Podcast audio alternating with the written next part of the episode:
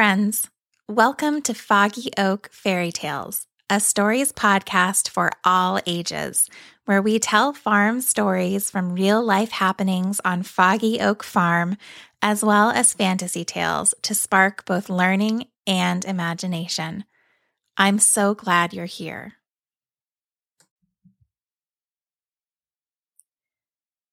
This week, we're back with Rowan and Rosalie as they work to complete the second of three tests to become honorary mermaids.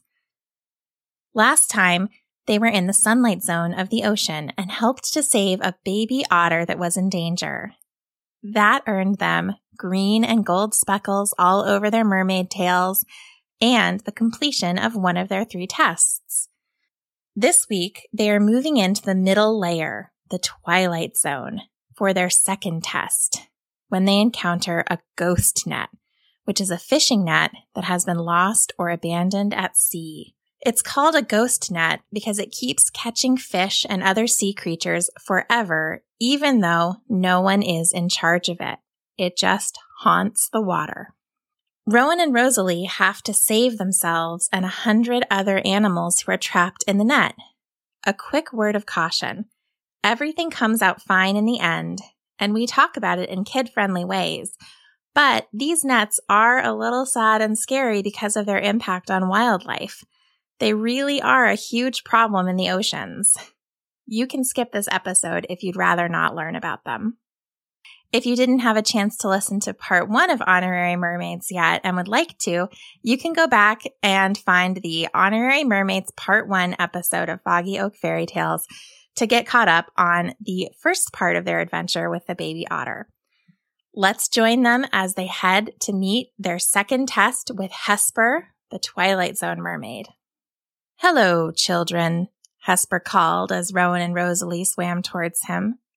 You did well on your first test in the sunlight zone. That is also the part of the ocean you are most familiar with. Hesper paused and gave them a serious look. His hair continued to shift constantly with his words, his deep blue skin setting off the shining silver tentacles of his hair one moment, banded and orange black ones the next. The sunlight zone is the part of the ocean you know, Plants grow and the fish, mammals, and other creatures familiar to you reside there. The twilight zone, and if you make it there, the midnight zone, are very different places. Humans rarely enter the twilight zone and can barely dive there with modern scuba technology. Photosynthesis, that process by which plants can convert the sun into food and energy for themselves, is not possible. It is not wholly dark in the twilight zone, but neither is there much light. And as you'll find, the amount of light decreases as we go lower. You will know when we have begun to enter the twilight zone because we will pass through the ocean's thermocline. While your mermaid body will protect you from the crushing pressure of the ocean, I am confident you will notice the temperature difference as we pass through this sunlight zone into twilight. That temperature difference is called the thermocline, and you will feel it quite strongly before your body adjusts. Rowan and Rosalie knew the rules from their first test with Alba in the sunlight zone, and they didn't try to ask Hesper any questions. It was against the rules, and there was no point. They'd get no further information than Hesper chose to give them at this moment. We understand. We're ready, Rowan said instead. One final word of warning, Hesper intoned. There are dangers here that will claim you just as surely as any other sea creature, and no sea talker may aid you. Take great care below.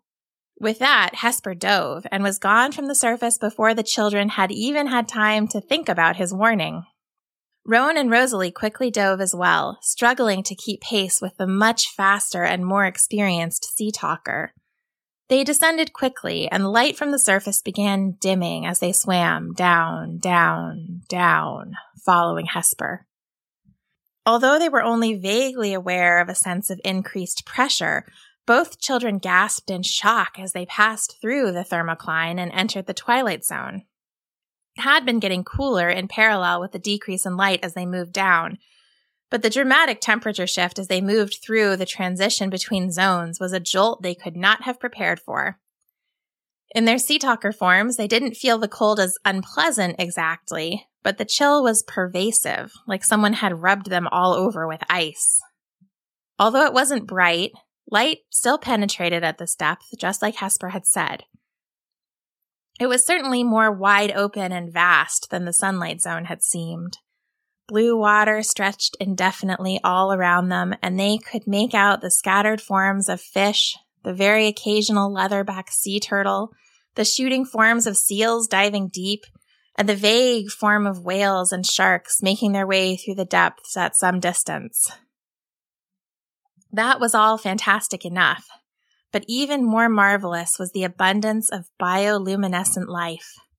Glowing, shimmering fish, squid, jellyfish, and creatures they couldn't easily place into any category darted and flashed everywhere. Their light show was incredible, hypnotic, mesmerizing. Overcome with awe, the children lost track of Hesper. Worse, they didn't see the faintly shimmering, ominous strands of the ghost net undulating directly in front of Rosalie. Rosalie felt the net before she saw it, slamming into the fibers. She felt the tangled lines of the net wrapping around her tail, tight and tangled and taut and painfully cutting into her.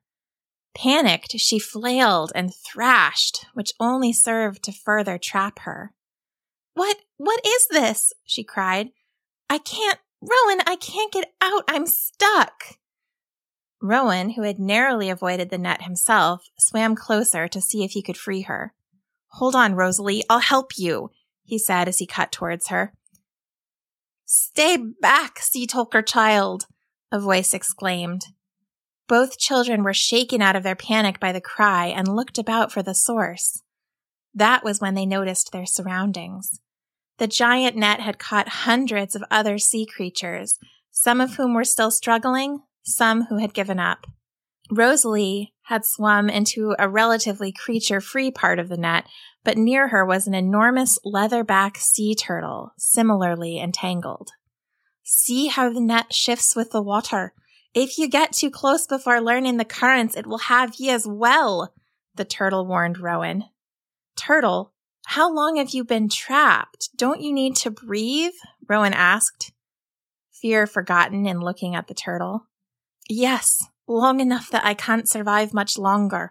I was caught just as you were. I couldn't see or sense the strands of the net as I moved through the water, and it caught me, just as it caught the rest of us. Get away, sea talker child! Get away while you still can! Fish up and down the net wailed. No, Rowan said firmly. I won't leave Rosalie, and I won't leave the rest of you either. Rowan, we need to help the sea turtle first, Rosalie said. I can at least breathe. She won't make it if we don't get her out right now.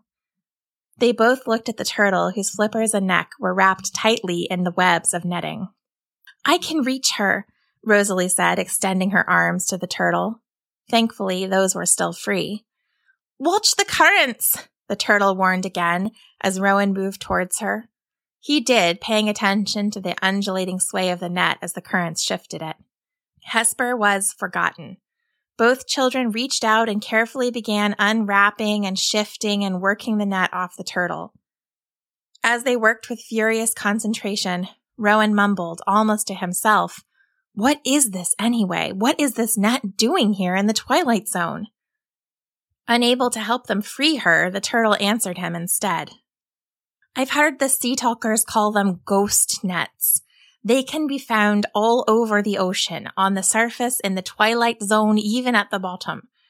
They arise when fishermen lose or abandon their nets to the sea. But the nets don't stop fishing when they are lost. They continue their work with or without a master.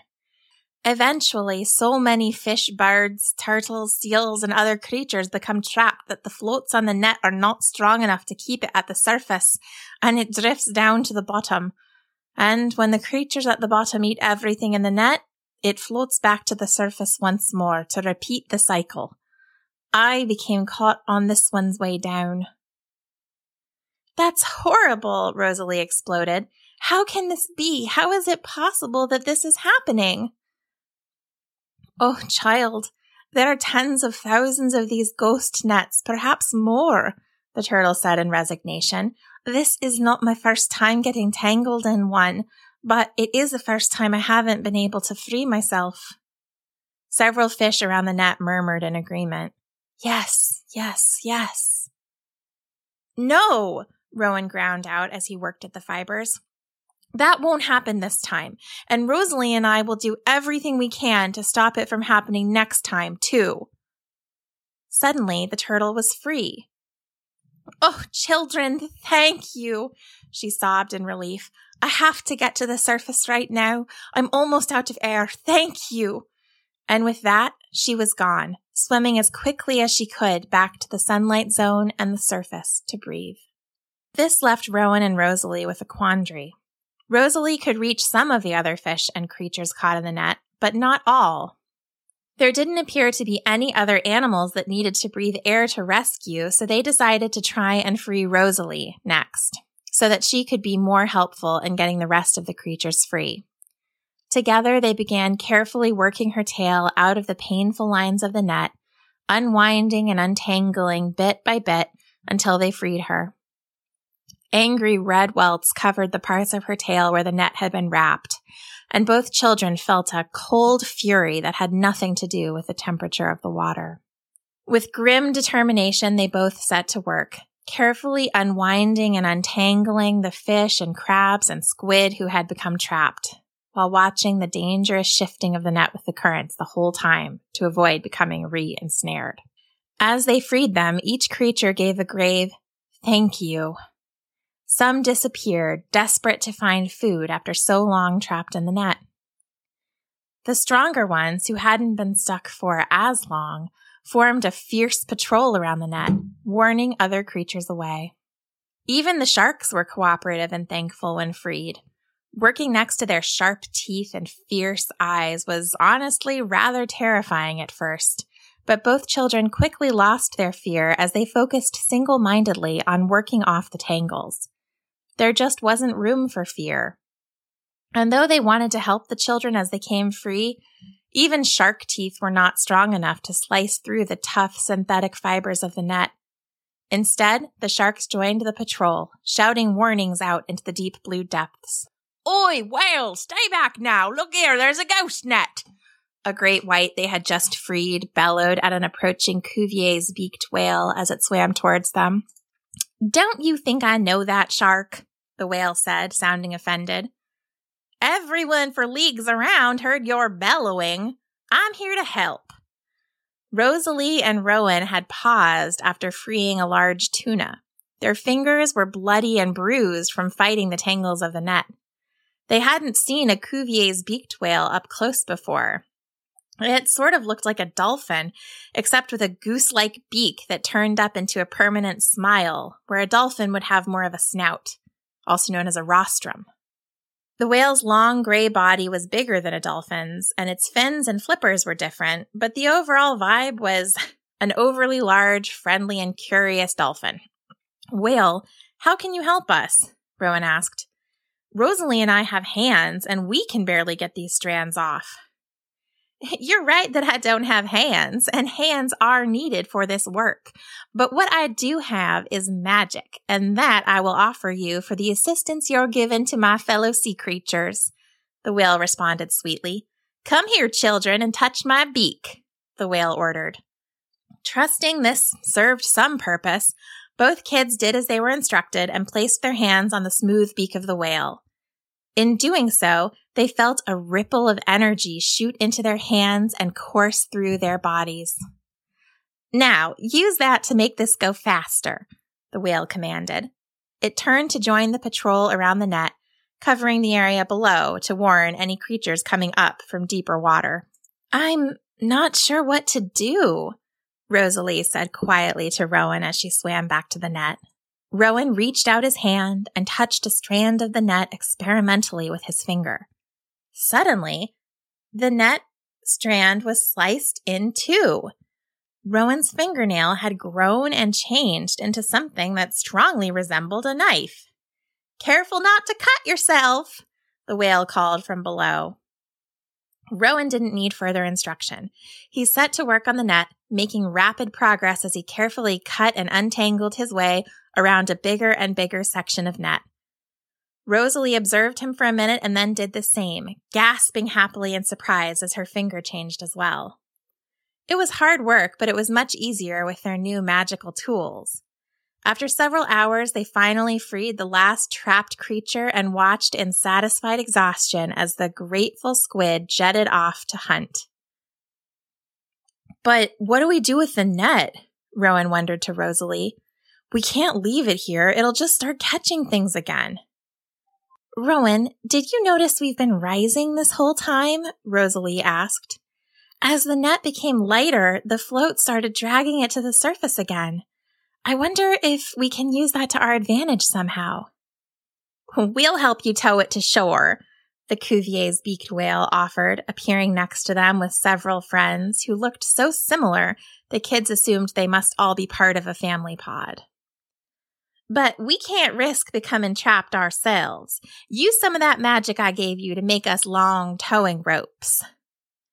The whale seemed confident they would be able to, and both kids were determined to get the ghost net out of the ocean for good.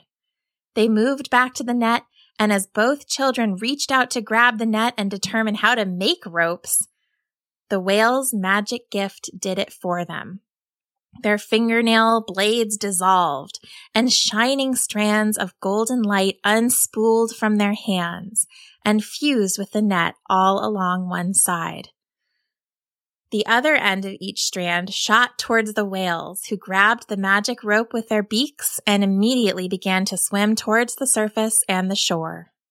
Now you follow us and keep the other creatures away, the lead whale called to them through the rope in her mouth. Rowan and Rosalie nodded. Rosalie took the bottom and Rowan swam behind the net to observe the top and the back. Together they shooed away curious sharks, turtles, seals, and other fish as the whales sped them up and along towards shore. They quickly passed through the thermocline back into warmer waters, and a ripple of that same shock swept over the children. There wasn't time to do more than notice the feeling. The whales weren't stopping.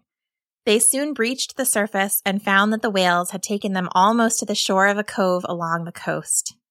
As they swam towards shore, a huge herd of seals cut across the water towards them.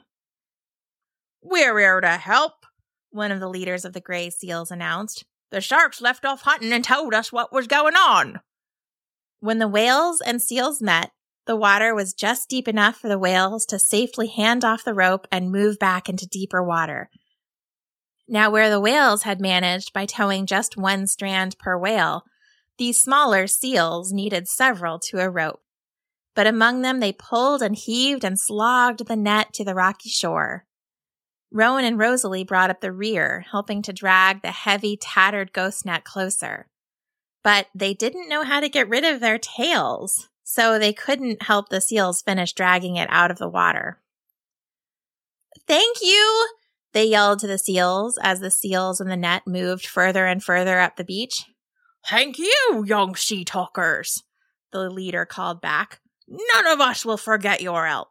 There are too many of these evil things to count, but this is one less ghost net to haunt the ocean. Rowan and Rosalie swam back to where the pod of whales waited for them. Grab onto my dorsal fin, children, it offered. We'll escort you back down to the Twilight Zone. It's much faster for us than it is for you. Thank you, Whale. We really appreciate it, Rowan said, feeling the exhaustion of the rescue effort in every bone in his body and tail. Wearily, each child grabbed on to the lead whale's dorsal fin, and they were diving fast, faster than they could have imagined being able to swim, faster than they had time to process. The thermocline felt like the merest blip as they passed through, and the whale took them to the darker, colder, deeper waters of the twilight zone. Thank you again, Rosalie said as the whale stopped to let them drop off. We need to get back to our test and. But Rosalie was interrupted by the appearance of Hesper, shimmering beautifully with bioluminescence they hadn't seen in the sunlight zone. In the waters of the twilight zone, his hair continued its shifting colors and patterns, but each changing style had the hypnotic shimmer of the bioluminescent creatures of the deep. Hesper, we're sorry. We didn't mean to leave the twilight zone, but there was a ghost net and Rowan gasped in a rush of anxiety, desperate to explain what had happened. Yes, child, I know, Hesper said with a gleaming smile, then sobered. You saved a hundred lives in that net today, and thousands more besides by taking it out of the sea. These nets pose a grave threat to us all, and there are too many of them adrift in the sea. There are too few sea talkers to find and eliminate them.